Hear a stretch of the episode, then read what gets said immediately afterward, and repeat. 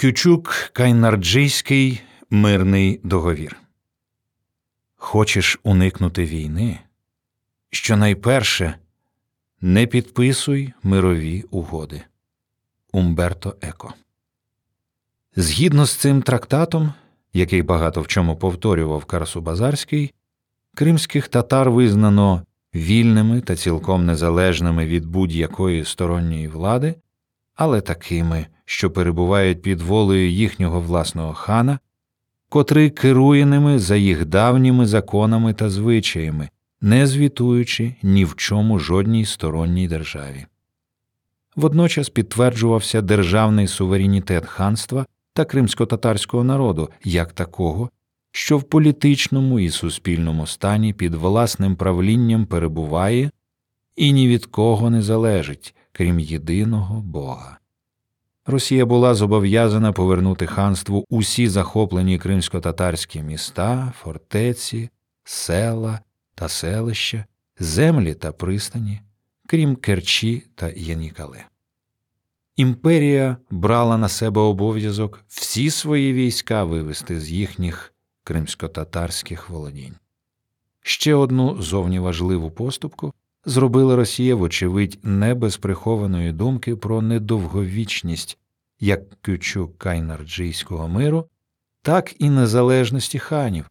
Кримські татари, як і раніше, були духовними васалами стамбульського халіфа султана, котрий єдино міг затверджувати нових володарів Бахчисарайського трону. Але й ця поступка була формальною.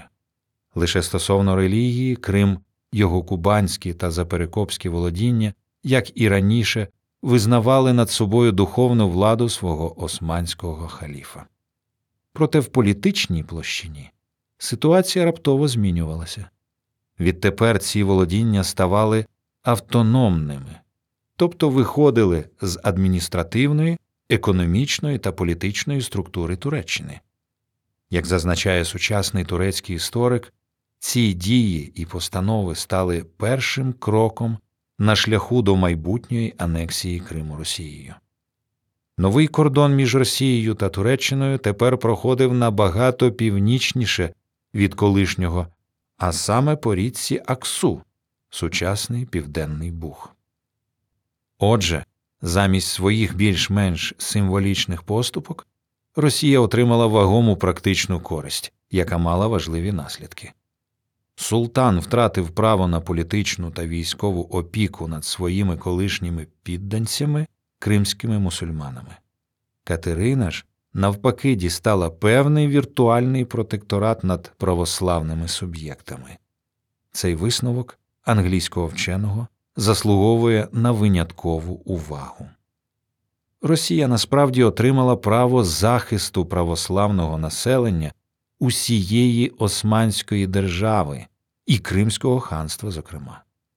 Але якщо для турецьких Анатолії та Балкан таке втручання у внутрішні справи Отоманської імперії поки що лишалось справді віртуальним, то для Криму цей пункт кючук кайнарджийської мирової угоди мав куди більш реальні наслідки.